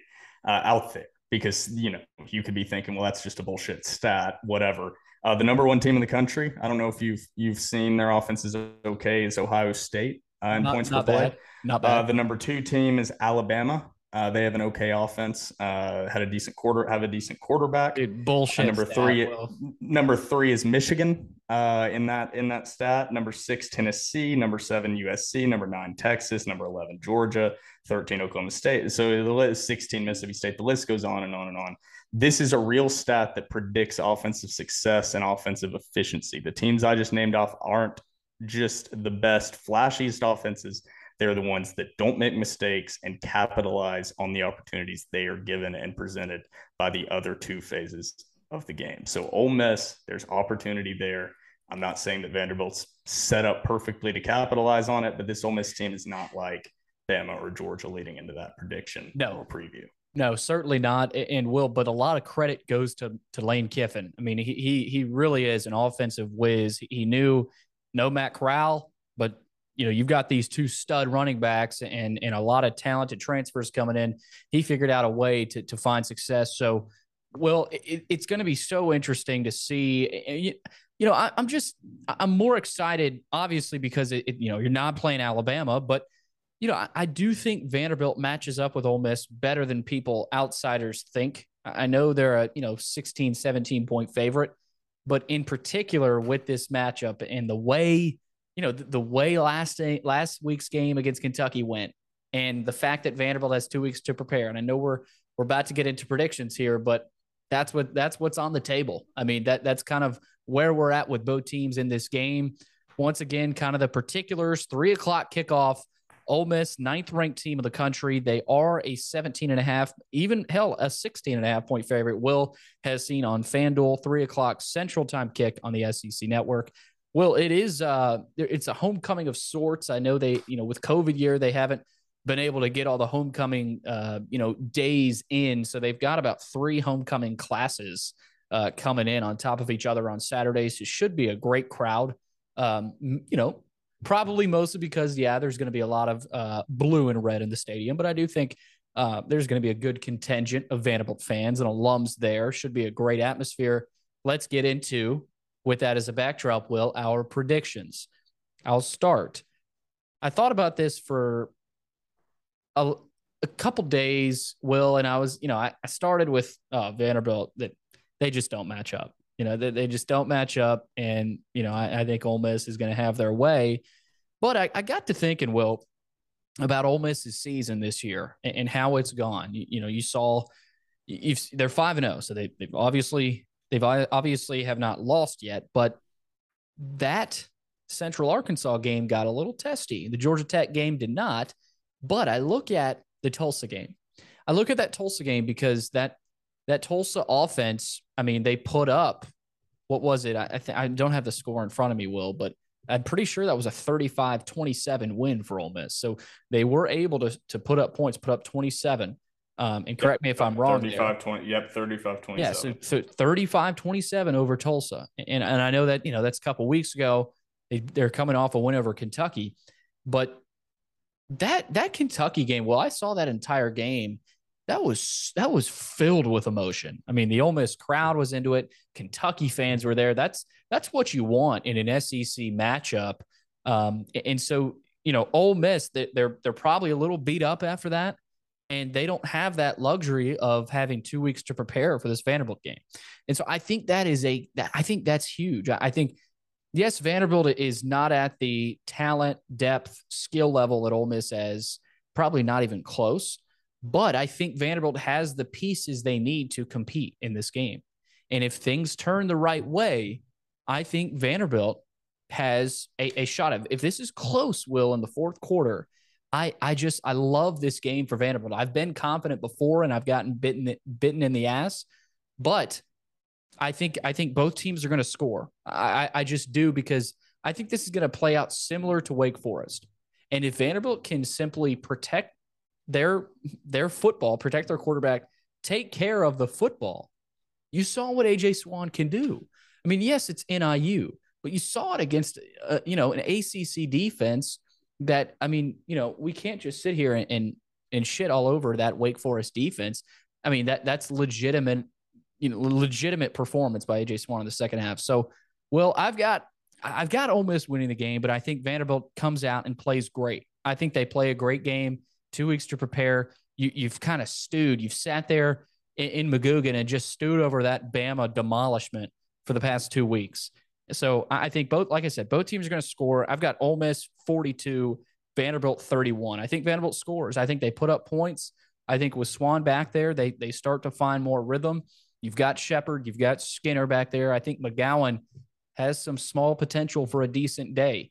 You saw what Barry on Brown did last week, and Ole Miss is looking. You know, they're looking ahead to a, a kind of a pesky Auburn team that fought with LSU last week. So I don't know if this is your your classic trap game, but it, it, this has potential for a trap game. You know, I, I Vanderbilt just doesn't have enough to win this game, Will, but I, I am more confident than most people, than the people I've heard about this game this week. Um, I have a feeling you are too, but I don't know if you have the same margin as me. Um, I've got Ole Miss 42, Vanderbilt 31 on Saturday you're getting to the point of the season where some teams you can evaluate based on their previous matchups. Uh, they've played, you know, a, a, myriad of teams kind of that are shaping out and where they're going to rank in the overall landscape of college athletics. These two teams have missed the entire middle of of all of college football. They've either played some of the worst teams and worst offenses specifically in the country, or worst defenses in Vanderbilt's case, worst offenses in Ole Miss's case, uh, which which absolutely pumps up those defensive stats mm-hmm. you're seeing. They are not giving up 14 points per game the remainder of this season. Yeah. They are not the number seven defense in the country, not even close. They are a good defense, maybe. Okay. They will finish the season in that 20 to 40 range after they get into SEC competition. And I'll get to this before I give my score. But you mentioned classic classic trap game. Uh, they play Auburn, LSU, A&M, Bama, Arkansas, and then the Egg Bowl in Mississippi State. Got some beef coming up. Vanderbilt game. And prior to that, they played Kentucky, which was a huge proving ground and matchup for Ole Miss. But getting to the prediction, I went both ways. I think as this game is inched closer, uh, I've actually shifted towards the game being tighter and Ole Miss not just running all over Vanderbilt as I actually dug into the stats on this Ole Miss team. I'll just go ahead and say 38 to 21, Ole Miss wins. I think it's right at that line. I think Vegas is, has set the line correctly. I think that's why it shifted down, even though I tweeted out it would shift up once I dug into it. This Ole Miss team is not a top 10 team. They just aren't. They No. won't be at the end of the year. I'll if I could bet that prop, I would bet a ridiculous amount of money. And not a top Kentucky, the team they beat, they're not a top 10 team. either. Absolutely not. Florida, not a top 25 team. Kentucky uh, will end the season around number 20 best case, and Ole Miss number 15 to 20 best case. You can look at the schedule. It's going to a be great that way. win. A great win. It's a great win. It's but you're Both teams, were, both teams were badly overranked. everything this season. Now, a lot of this depends on Bryce Young's injury. Ole Miss may see a crease, but everything this year just feels like everybody fighting for scraps. Georgia and Bama are so head and shoulders above anyone else. It is not even close, and it's Clemson or not. Well, kind of Clemson, Ohio but State. Ohio Ohio State really Ohio State, Bama, and Georgia are leagues, literally leagues. Like could could be placed in a different league of football than everyone else. They are that much better on offense. It's really that they are just the the offensive talent that the teams have, and Georgia's different because they are just talent on the defensive side of the ball and everywhere, and it's hard to know. Yeah, it's hard to know how much are we looking at on defense and saying this Georgia defense isn't the same, and like they're still number one or like number one in almost every category. I mean, they've It's just got- you're comparing them against the best defense ever. But Ole Miss, I I want to say their rankings of their teams. Troy, who they played, number 71. Then they played an FCS opponent in Central Arkansas. oh, yeah. I f- I forgot about Troy. Yeah, then they play Georgia Tech, who's number nine. This is according to teamrankings.com. So they have like projections out based on the previous matchups. Number 99 in Georgia Tech, uh, Tulsa number 75, Kentucky number 26. And the big thing, which is why I kept shifting up how many points that I thought Vanderbilt would score. I shifted down Ole Miss from 45 initially uh, once I found out their efficiency and what Vanderbilt could do to stop it. But the offensive offenses they have played have just been awful and I'll go in that same order. So remember, it's Troy, then Georgia Tech, then Tulsa, then Kentucky, because you can't get these stats for Right. the FCS opponent, Central Arkansas, in game two. So just going in order, yards per play that uh, these opponents have had. Troy, 76, then Georgia Tech, 112, Tulsa, 83, Kentucky, 64. Then points per play, uh, 100, 127, 73, 41. So this Ole Miss defense, it is an illusion. And I'm not saying that Vanderbilt is the team to expose them uh, because Vanderbilt yards per play or, or it's number 21, points per play number 50. So it's it's getting to, or I flipped those, but flip those back and forth. Whatever. too many stats. I need to sit the notebook down, dude. It's it's getting bad. It's getting But- really late. But God, We Yes, got our predictions in. That's Yes, all that matters. But the opponents for them for Ole Miss are like you don't have any in that range that is like where Vanderbilt wants to get to. So that's set mid 70s. I think this will be a good measuring stick for Vanderbilt if they can have a similar score uh, to Troy or Tulsa, which Troy got their butt kicked 42 nothing. So that tells you nothing either. So that's what I'm getting at, Billy. We don't know anything about Ole Miss. We don't know how good they are. Huh, Vandy, they've probably played some teams in the middle of those rankings, huh? I bet you're asking yourself. Well, they haven't. Uh, Hawaii is literally the worst team in the country, as I predicted. Number 130. Not exaggerating. They are. Are they- the are they actually? team.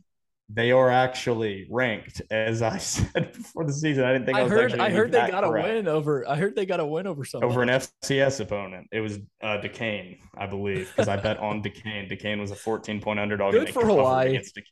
Yeah, I've been betting against Hawaii on their opponent and making quite a bit of money this season. The under Hawaii points in every single game except the Has hit. game and their opponent. Yeah, but Wow. Well, there, there it is. There it is. But Will. 130, uh, Wake Forest 39. Then Vanderbilt played 101. Then Vanderbilt played number one.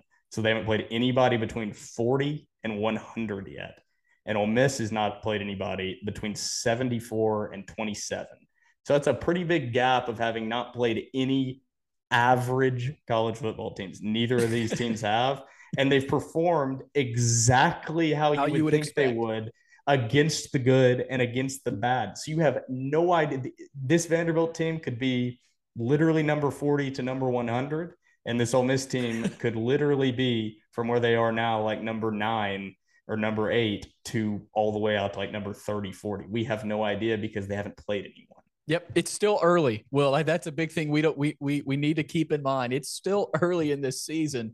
Yeah, you've got you know now. I think we're at the point You've knocked out the out of conference game. Right, you, have got that knocked out. Most teams have played at least one or two conference games, and you're starting to see where these teams are at in term, you know, in terms of being competitive in your conference. So that's where we're at. Well, um, I, you know, I, I figured we'd be close. Uh, I, I was leaning to, I was leaning, uh, 14, 17 points. Um, I, just, I like Vandy. Well, I like Vandy in this spot. Initial. Yeah. I, I just like Vandy in this spot. Um, you know, two weeks to prepare. I don't think Ole Miss is as good as, as they were portrayed to be in that one window of a game last week. I mean, they, they beat Tulsa by seven. Ole Miss is a good team. They are a they are a good team, but I, they are not a top ten team, and they are not the ninth best team in the country right now. And they've I think there is a little bit of added pressure now. Well, on Ole Miss, you're going. But what's to- what scares me, Billy, before we get too excited and you get too riled up, is remember that their pass rush is number 16 in the country in in percentage of sacks per pass play.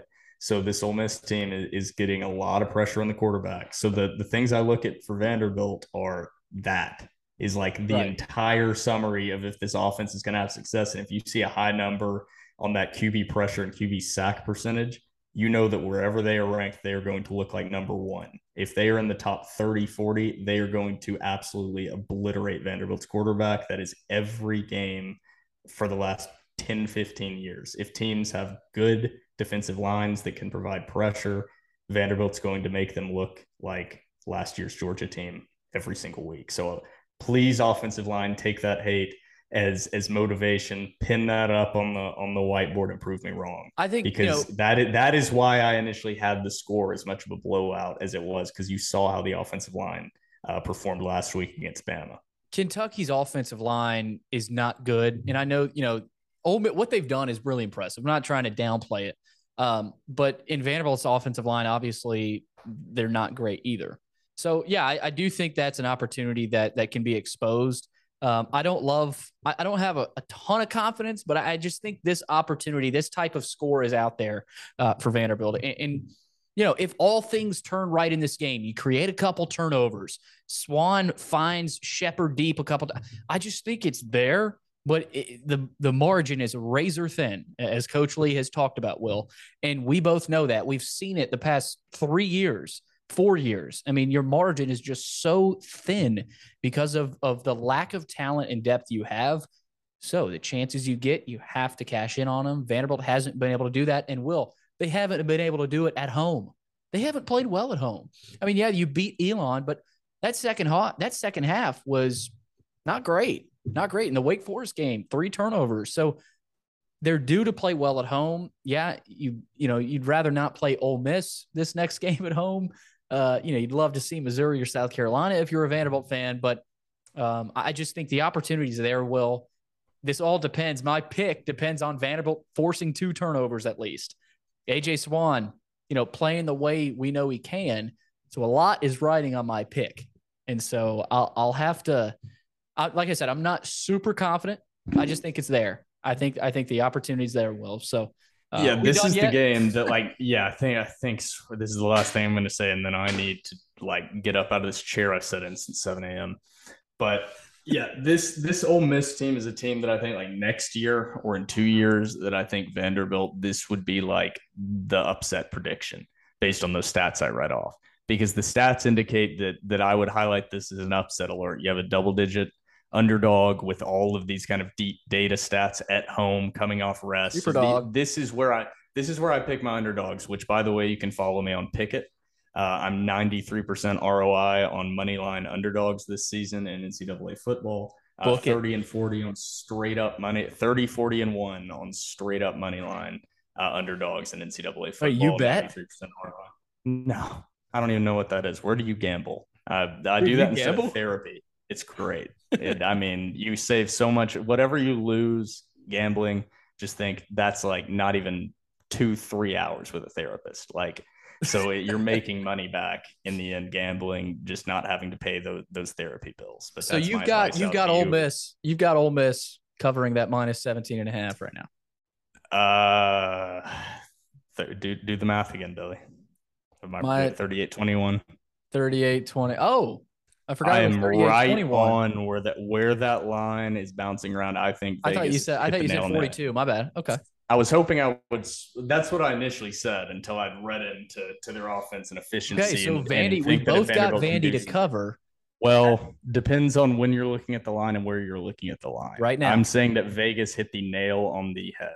I mean, I think it's going to bounce around 17. I was hoping it would bounce out to 21, and I was going to hammer it. Uh, not as much as I hammered the Hawaii game, but but that is too many points against an Ole Miss team that has shown that they're a little bit inefficient and turnover prone. A little bit, little bit. Well, that's it. That's it. That's that does it. Thank God. Uh, we're gonna call it a night. You've been listening to the Dore Report again. Vanderbilt, Ole Miss, number nine team in the country, rolling into the Music City. Going to be a lot of Hotty Toddy fans, a lot of red and blue. Going to be a fun atmosphere though. Three o'clock kickoff in Nashville at FirstBank Stadium. Don't have to bring your coffee. You get a little bit more time to uh, to uh, put some beers uh, into your into your stomach and enjoy Saturday for Vanderbilt. Uh, beefy episode, Will. So we've got My uh, shirt looks like I'm the beer It's cut off with part of the mouth. So Hey, also yes, but both goes the- both ways. Goes both both ways. Vanderbilt, Ole Miss coming up Saturday. You've been listening episode 183 of the Dore Report, powered by Alaco Fine Wood Floors.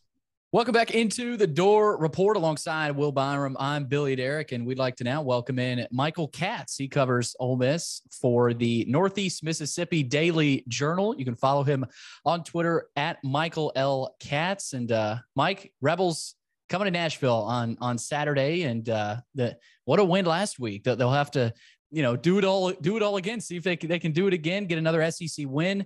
Um, what uh, what did last week's win do for the confidence of the players, the kind of confidence of the fans, and and for you is that was that enough to to consider Ole Miss a legitimate top ten team in your mind? that's that's the conversation I've been having with people. Like they are in fact a top 10 team, but are they really like a top 10 team? Like what is what does that really mean, right? Um, you know, all I could think at the end of that game was I hope I don't have to rewrite my story. The last like minute of that game when uh there was a 51 yard pass and then they scored a touchdown and then it was called back and then Levis got sack fumbled. All I was thinking was, don't make me rewrite my story on deadline. Like, just don't do this to me, guys, please. Uh, so thankfully, that's not what happened. But you know, I, I think with with Lane Kiffin and his teams, you expect a certain brand of football, right? You expect offensive explosion. You expect a passing game that's dynamic. You expect them to run the ball, and you usually expect the defense to kind of be like, we'll we'll see. Uh, you know, his first year they gave up like 38 points a game. It was like it was they averaged 39. I think gave up 38. It was insane. Last year was a lot better. I think it was around 25, uh, but they lost a lot of guys. Um, and and Ole Miss has sort of been the the transfer portal experiment of of can you build a team or reload a team that you know made it to the Sugar Bowl but lost a lot of pieces. How much can you add from outside the program and and not lose that momentum? And you know you don't learn a ton about Ole Miss playing Georgia Tech. You know, with all due respect to Georgia Tech, that program's not in a good place. They just fired Geoff Collins. Central Arkansas is uh, not even, you know, it's it's it's a decent FCS program. It's not one of the better ones. Against Troy, you don't learn a ton. Against Tulsa, it was a little concerning because they didn't score anything in the second half, and Tulsa almost came back in that game with a backup quarterback. So the question was, what's going to happen when they play a legitimate team? Now, for the record, Kentucky is flawed. They're not perfect. Their offensive line is is a little suspect, but when you've got a top 10 pick at quarterback, all eyes are going to be on it. And their defense is always good. Mark Stoops has just done an amazing job there. And I think the question was if it's an ugly game, can Ole Miss win that sort of game? And you, you haven't really seen Ole Miss win a ton of those games. Um, and you don't think of, of Kiffin teams being in those sort of, you know, slug them out games. And they won a game because of their defense. Um, it was, it was, it was the turnovers. It was, I think it was three sacks, a safety, um, two turnovers like inside the 10 yard line. And um, it's, it, it was the sort of win that, you know, if you're going to have the season that Ole Miss wants to have, and, and they want to, like they want to finally make it to the SEC championship game and they, and they think they can do it. You're going to have these games where things aren't going great. And sometimes you're going to need things to happen. And those things happen for them. And I think that to win a game the way they did like that, I, th- I think that was really, really big. Would you love to win by 30 every game? Of course, but not everybody. I mean, I would say Georgia, but Georgia just barely beat Missouri. Like sometimes you're just going to have those games. And if you win them, you know, you feel pretty good about it. I, th- I think this was one that they know they could have played better, but it was a really good way for them to win. Yeah, Michael, thanks for uh, coming on, by the way, and previewing this game here with us. But uh, you answered about five of the questions that I had written down right there in response to Billy. Yeah, so it- I've been, it- like, this this this portion taking notes. I've been taking notes of like, okay, well, we answered that one, answered that one. You answered all the surface level stuff. I talk that's too great. much. That, that that's on me. No, no, that is certainly not a problem when you're a guest on the podcast. Yeah, that means I get to go to my real questions. That just means we get past the surface level stuff real fast. So, uh, you touched on one thing. There was a lot of things that I think I wanted to ask because I'm a little bit unfamiliar, really, with Ole Miss's personnel. Because you mentioned the turnover that they had. Uh, so I'll just start off with the most obvious one, which is at the quarterback position. You had Matt Corral, who had a hell of a year last year underneath Lane Kiffin uh, in that in that high powered offense. And you switch over to Jaxson Dart, who's had success, uh, but I think in his own way with an offense that I think is running it a little bit more, uh, especially percentage wise. I think they are have it written down here at least top ten, top twenty in a percentage of plays uh, that are runs. So. Uh, what has that transition been like at the quarterback uh, spot for Ole Miss, and how do you think that'll play out as, as of course, the schedule toughens up for them, uh, just like it does everybody? Yeah, um, you know, I think Ole Miss sort of, for better or worse, got a taste of life after Matt Corral in the Sugar Bowl when when Matt got hurt. He had that ankle injury, and Luke Altmyer was a true freshman. That's a tough situation for anybody to go into, uh, especially against the that was a really really good Baylor team, uh, which they with a really good defense, and he struggled. And so the question was, did you see enough from Luke Altmyer to say this is our guy next year, knowing that you don't want to have a drop off? all of us thought they were going to go portal hunting. We didn't think they were going to go portal hunting quite to the extent that they did. Um, obviously, they bring in Jaxson Dart. Uh, the, the, of course, everything always comes back to this. I went to USC, and Lane Kiffin was the head coach at USC when I was there. And now they brought in USC's quarterback. So it's just like really weird that it all ends up coming back. Like Ah. all, this You're- whole you're- year. you're the best guy randomly covering Ole coming Miss right now. around, but it's like It all randomly comes back around, all within the No, it's- guidelines ev- of ev- recruiting and transfer and NCAA for everyone. This is not a shot at Ole Miss. This is no, just a- it's like the jo- I constantly joke about the NCAA and how stupid it is, the guidelines and what they choose to punish first not now, especially with NIL. I mean, the, the I- transfer portal has has uh, has seeped into the writers as well. No it's it's it's funny like i never thought that you know when i graduated nine years ago that like lane kiffin and i would both be in oxford mississippi and jaxson dart like the most he's not from california but he looks like the most california person like on Yeah. earth. Uh like i you know and matt Corral's from california too. Like you know there's just like all these like really weird connections. Um but the you know, most non-California state like you can possibly go to, I think would be Mississippi on a map if you could point No, one. no doubt, no doubt about it. Ah, Sorry. Go for no no it. uh, to the game. All right. Yeah, yeah, no. So so Dart, you know, he played an air raid offense last year. Um, and USC was a mess. Let's put that out there. But he was one of the few bright spots when he played. Um, you saw flashes. Now he tore his meniscus, I believe it was, and so he was never quite uh full strength when he got back to SC. And then they had their coaching change and um, you know, all this stuff happened there. And he went in the portal and um, you know, he ends up at Ole Miss. And and I think maybe that's partly on us as as people who follow college football like we just thought that jaxson dart was just going to come in and going to hit the ground running right um, because we knew how talented he was we knew that um, you know he had all the measurables. He was the national gatorade player of the year. The kid could play. We, we all knew that. But you know he got here in the spring and in the spring game he completed like way under 50% of his passes. Um, he was turning the ball over. It was really like, it was, and I don't know if eye opening is the term, but I think people were surprised that it just didn't click that quickly. And then you realize he's 19 years old and that, um, you know, as much experience as he got at USC, he was still a true freshman. He's human.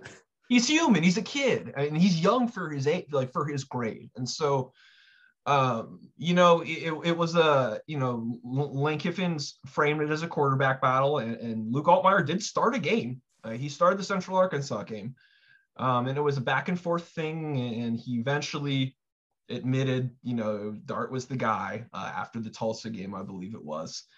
Uh, I, I think the biggest thing is that, especially last year, um, Matt was so efficient and he didn't turn the ball over. Um, everybody knows he's got the big arm. Um, he can move. He can he can do all those things. But you know, the year before, when he was a fourth year, uh, a third year junior or a third year sophomore, he had games where he turned the ball over six times. Like he had an Arkansas game, I think it was six times, five times against LSU, something like that. Um, he had games where it really fell apart. And that was after three years in a system. And so Lane has said, you know, it took Matt four years to get to this point where he was this really efficient guy who did, who made the right decisions, didn't turn the ball over. It was kind of unfair to expect Jaxson to come in and do that right away. And so it seemed like every game, except for I think one, Dart will have that one throw where you're like, what are you doing, man? Like that's and it's it's it's it's the head scratcher. It's I think the one against uh Kentucky was it was close to the red zone, and he just threw even see a linebacker, he threw it right to him, and all of us in the press box were like, "That's a 19 year old," and so I, I think it's you you are right. They've depended more on the run game, and I think that's partly they've got really good running backs. Um, you know, Quinshon Judkins is a true freshman that's got, I think he's in the top 10 in the nation in rushing, and he's their backup. Um, their starter, Zach Evans, who was a five star kid coming out of high school from TCU, and he's been a little bit banged up, but they feel really good about that running game. So I think we're slowly seeing them develop into a team that is going to put more of the game in his hands.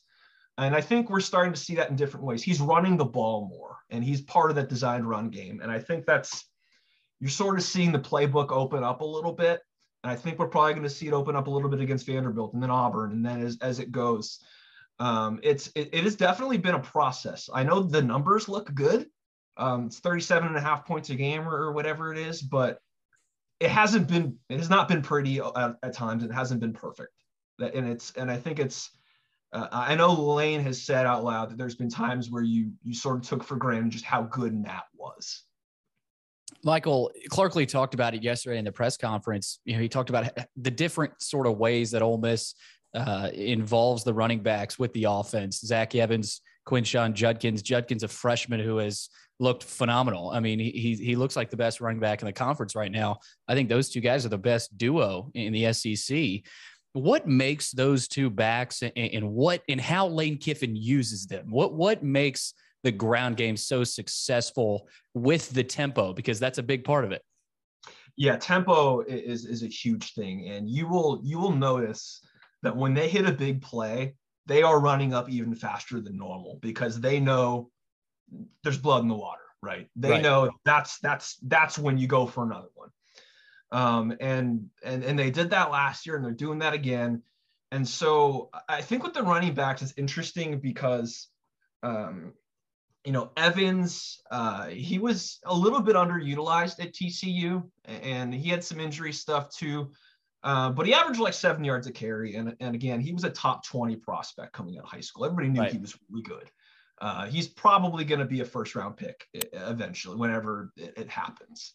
But Judkins is interesting because you know he's a three star kid, and I know not all three stars are created equal, but like you're looking at it now and you're like, how did this kid not end up?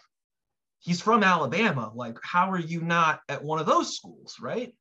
Um, and it's it's his vision, it's his it's his body. He doesn't look like he's 18. I mean, he looks like he's been in a college weight program for three or four years. He's just I know I, I like to say people are built different. He's literally built different. Like it's he just does not look like a normal freshman. Uh, and the thing with Ole Miss too is, uh, especially with Jaxson, when you have a quarterback that can run too, it just opens things up so much more because you have to account for another threat. And um, Ole Miss uses a lot of motion, and and they do a really nice job of of scheming things. And uh, I remember talking to to Judkins' high school coach a couple weeks back, and he mentioned what was so great about him was his vision, and that if you just give him an area to run to, or uh, you know, an area, he will find the hole. And I think we've sort of seen that too, where um, you know, Ole Miss has done a really nice job of scheming things for him to just hit a crease and go. And um, yeah, it's it's it's uh, yeah. I think uh, they were they talked him up pretty big uh, in the offseason, but you know, you always take it with a grain of salt. But he's he's he's going to be one of the good ones if he stays healthy. It's it's it's a really really good running game. Yeah, uh, Michael, me and Billy, I think we discuss a lot of this, a lot of these other things. You know, quarterback play, obviously important. Running back, the talent level, receivers, all of that is very important. But in the end, and Vanderbilt got a nice taste of it last week. It all comes down to the trenches. And so far this year, Ole Miss, at least when protecting the quarterback and rushing the quarterback on both sides, has been very, very good uh, on either side of the ball. I think they are uh, number four in sack percentage uh, when going towards plays under 1%. Uh, and they're number 16. I, I have pulled up here. Uh, you got like 17 sacks, allowing... I think, already, yeah. right? It's crazy. Yep. Uh, my laptop's actually working today, Billy. So I've actually there we go. been able to pull up at least two pages, two internet browser pages. How about um, that? I've been able to I've been able to pull up those stats. So this is a hell of a day for me, hell of an evening. that's a, uh, but that's getting back again to the game here, as my brain continues to go off in every single direction. Uh, so in in the trenches, how is Ole Miss? How much of that is just the opponent level? Uh, like like I keep mentioning, because I think you know taking away Kentucky, Kentucky is obviously a very solid team, at least this year. You just have to take out of your brain it's Kentucky. But everyone else on that schedule, I mean, it is below number 70 or 75 in, in the rankings. So, how is that offensive line and how real uh, is this Ole Miss pass rush as we transition over to the other side of the ball? I think it can be a little bit I don't know if misleading is the term, but Ole Miss has not given up a lot of sacks. I'm not sure what it's at now. I know heading into last week it was like two on the season. I'm, I do not remember how many Kentucky got, but it, it, it, it's really low, right? That's a little bit misleading because Jaxson Dart is really good at manipulating the pocket and, and moving around and escaping and making off-platform throws and, and making things when things happen when they break down. And the pass protection has been it's been good but not great. And part of that is they've got some new pieces in there. Um, you know we thought this was going to be like a really veteran offensive line with a, a, bunch of returning starters and they added in um, a kid from western kentucky who was an all you know conference guy there. And as it's sort of shaken out it's gone different. They've got last week they had two redshirt freshmen at the tackles um, which it was like we, no one thought that that was going to happen. They had their guard uh, playing center. They had their tackle playing guard. It's it's been all over the place. Um, and so I think the run blocking has has been ahead of of of, of where the pass blocking or uh, yeah where the pass blocking is at this point. Uh, and that's not to say that's how it's going to stay. I think those those younger players are going to get better, and then they'll figure it out. Um, you know, Micah Pettus making his first start, I think was the he was the SEC, you know, lineman of the week um, last week. So there's talent there, but uh, you know, I think when they start to face those really good pass rushes, it's going to be interesting to see can Dart still manipulate the pocket the way he's been so good at. Um, looking at the defensive line, and that was one thing that Lane said in the offseason that he felt this was the deepest that group had been. And that was something that they had really focused on um, over his time there because when you're in the SEC and you want to be a really good team, it's not just about having three guys, it's about having five, six, however many guys that you can rotate in. Because if these teams are going at these really high paces in tempo, you need to have guys that can come in fresh and you, there can't be a huge drop off. And that's what they've sort of done with this group. Um, they've brought in a, a lot of, uh, fo- you know, guys who are like four star players coming out of high school. um, that you know JJ Pegues was a defensive tackle. He's actually from Oxford. He left, went to Auburn, and then came back. Um, they have a defensive end, Jared Ivey, who's the one that sacked Levis uh, uh, and caused that fumble at the end. He's from Georgia Tech. Um, they, they've brought in a lot of really talented guys so that when it gets late in the game, it's the fourth quarter, you aren't bringing in guys where there's a huge drop off. And last year, you know, Sam Williams was an All American, 12 and a half sacks. He's with the Cowboys now. He was amazing. They don't have a guy that I think is going to put up those sorts of numbers, but they have a lot of guys that are going to get sacks and, and they're going to bring pressure. Uh, Chris Partridge is their defensive coordinator now. He's been more aggressive. He's blitzing a little bit more. They're bringing backers. They're bringing defensive backs. Uh, it's I, I, I think they're going to manufacture sacks, and I don't think it's all going to be from that defensive line, but I think it's a really deep group, and, and they're really happy with um, with with just how much depth they have compared to where they were, you know, in 2020. Boy, getting pressure is a big key every every week, but it feels like for Ole Miss, uh, they're going to want to do a lot of that uh, against a freshman quarterback, AJ Swann. Uh, of course, we'll, we'll, have to see how that plays out. But let's talk about the game and this matchup between Ole Miss and Vanderbilt. We saw last season's game, tight game. I mean, Vanderbilt was, was in there, and I know they lost by two scores, but uh, you know, Clark Lea has talked about how that that's a game where you know you look at Ole Miss, they're so different than they were last year. You can't even really kind of peel back that film from last year because they're so different with all these transfers. But with this game, Michael, are you sensing any concern of from the Ole Miss fans of maybe a potential hangover? It was a lot of emotion in last week's game. And I know it's Vanderbilt. I know it's in Nashville. They'll likely have, um, you know, a lot of fans behind them. But Ole Miss has struggled against inferior opponents this season. So, are you sensing any sort of a, a potential hangover after last week's wild one? I think if last year's game hadn't happened the way it did, it might be more of a concern that they could have this hangover. But I think they remember what happened. I will never forget Matt Corral after that game. We're sitting in the uh, the team auditorium, and and it's because it was it was the game before the Egg Bowl, which obviously is you know that's that's the you know that's the toughest one of every season. Yes, yes. Actually, no, it might have been before. Was it? Was it I'm not sure if you. Actually, I have my schedule right here. Hold might on. have been a couple weeks before. Oh yeah, no, no, no, no, because it was A and they had just beaten A and M, and then they played Vanderbilt, and then it gotcha. was State.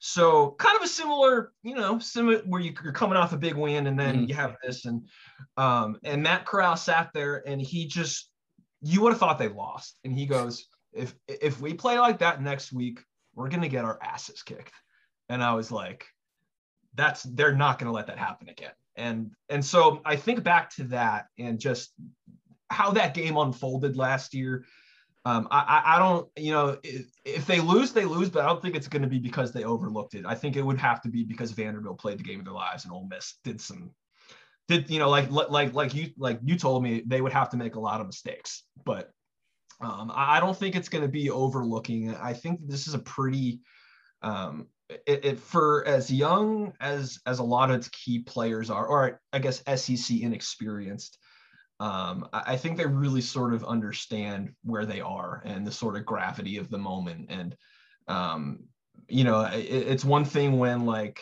you're beating, you know, Troy, but when you get that win against Kentucky, I think you maybe start to realize like maybe this team can be really, really good.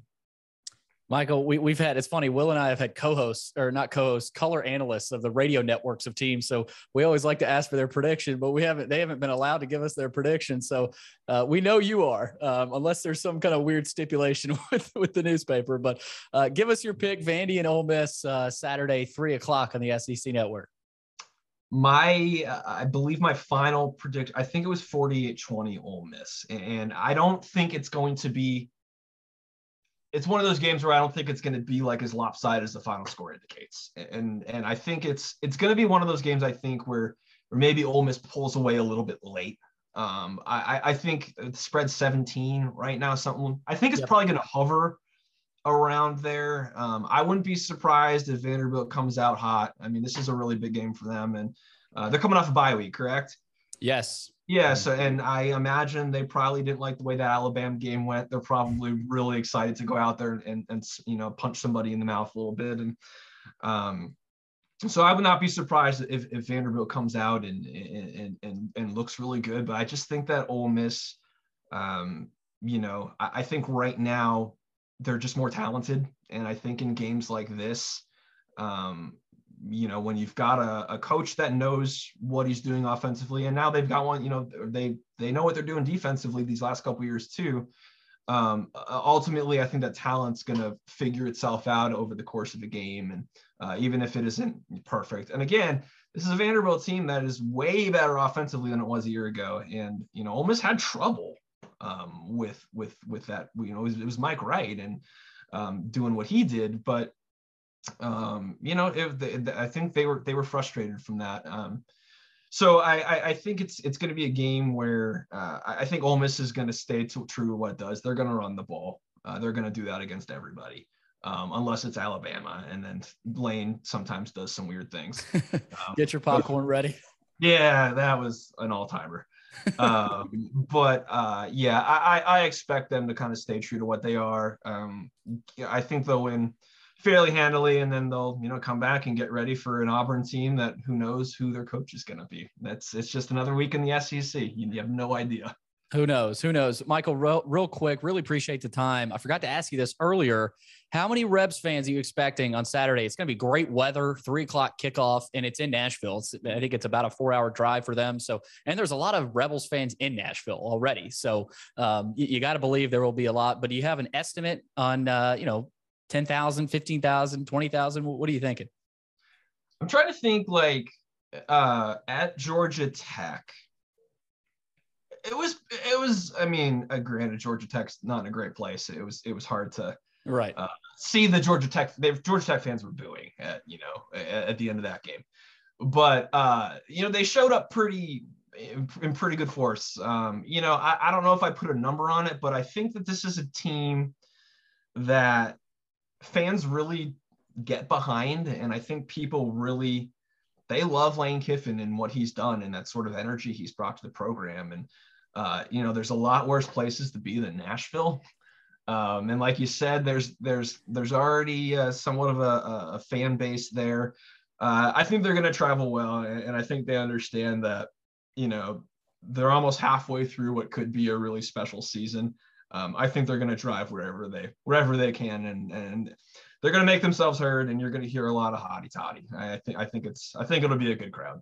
Well, yeah, LSU on top fan- of every every other issue that Vanderbilt faces, they also face the issue of being in the coolest city in, in the entire SEC, on top of having seven thousand or six thousand undergraduate students in total. Uh, to try to fill up the student section, even if you know all of them show up, they fill up one one or two sections in the stadium, is that which small? Is a little the undergrad population. So Vanderbilt's actually like 60, more than 50% graduate students. So yep. that is so they have like 14 or 15,000 students or something like that, maybe a little bit more, but it's like 60% grad students. So when you see all the cameras and people making fun of Vanderbilt's student section, mm. just like if you see 100 or like, I don't know, 500 students in there, it's the equivalent of having like 5,000 students Right. Uh, it's like Wake Forest universities or 10,000 mm-hmm. students at mm-hmm. most. So it, and, and on top of, you know, there's always a good thing to have an excuse uh, to drive into Nashville for a weekend, which is always uh, an issue faced by both the Titans and uh, Vanderbilt. Yeah, somehow Nashville becomes an issue for Vanderbilt. That's that's, that's yeah. Titans. Uh, it's funny because on that, Billy, I always like that question to them, but on that, it's like the Titans put out something like they've had a big issue the last few seasons, even though they've been very, very good of having a large number right. of opposing fans, even as as good as they've been winning the AFC South, they've been like unable to fill that thing with more than like seventy percent Titans, just because everybody's like, yeah, we'll go on vacation in Nashville that weekend, that'll be good. Well, yeah. So I, it's I, like you know it, it, it's two sides to the coin. There's the good and the bad and everything. Yeah, I think it makes it more more fun for and, and excited for Vanderbilt fans to actually go. You know, in Ole Miss, you know they're going to bring a lot. You know, they want to go see an atmosphere. I think Vanderbilt fans uh, that's that excites Vanderbilt fans. So I'm looking forward to it. Uh, Will and I both are. Michael, and uh, good luck with your coverage. Are you are you coming to town on Saturday, or uh, are, are you are you staying in, in Mississippi? No, I'm coming in. Uh, I'm staying in Franklin uh, because uh, Nashville is scoot. is a little on the uh, expensive side. This this Yeah. I would say this time of year, but I think it's it's usually uh, a little bit higher than Franklin and yeah. Good idea. I, I'm Yeah, right out there in Franklin too. It's not that bad of a drive, but uh, make sure you leave early enough because uh, the traffic does heat up a little bit the closer Oh, you get to, It's to a good thing Vanderbilt. it's not a night game. It's not a night game. So Right. Okay. Perfect. good Yeah. part. But he, he had the experience. Georgia Tech is a pretty good comparison because it's just shoved right in the middle of Atlanta. Yeah. yeah, yeah. it's uh i- i- that was an experience. That was an experience. Yeah, it's the same thing in Nashville, but there's like bachelorette parties and pedal taverns like go Oh, perfect. at the Correct. same time. Yeah. I advise you to not go check those out, Michael. But uh, thanks so much for your time. And uh, again, good luck with your coverage and uh, enjoy Nashville. Thanks, guys. Appreciate you.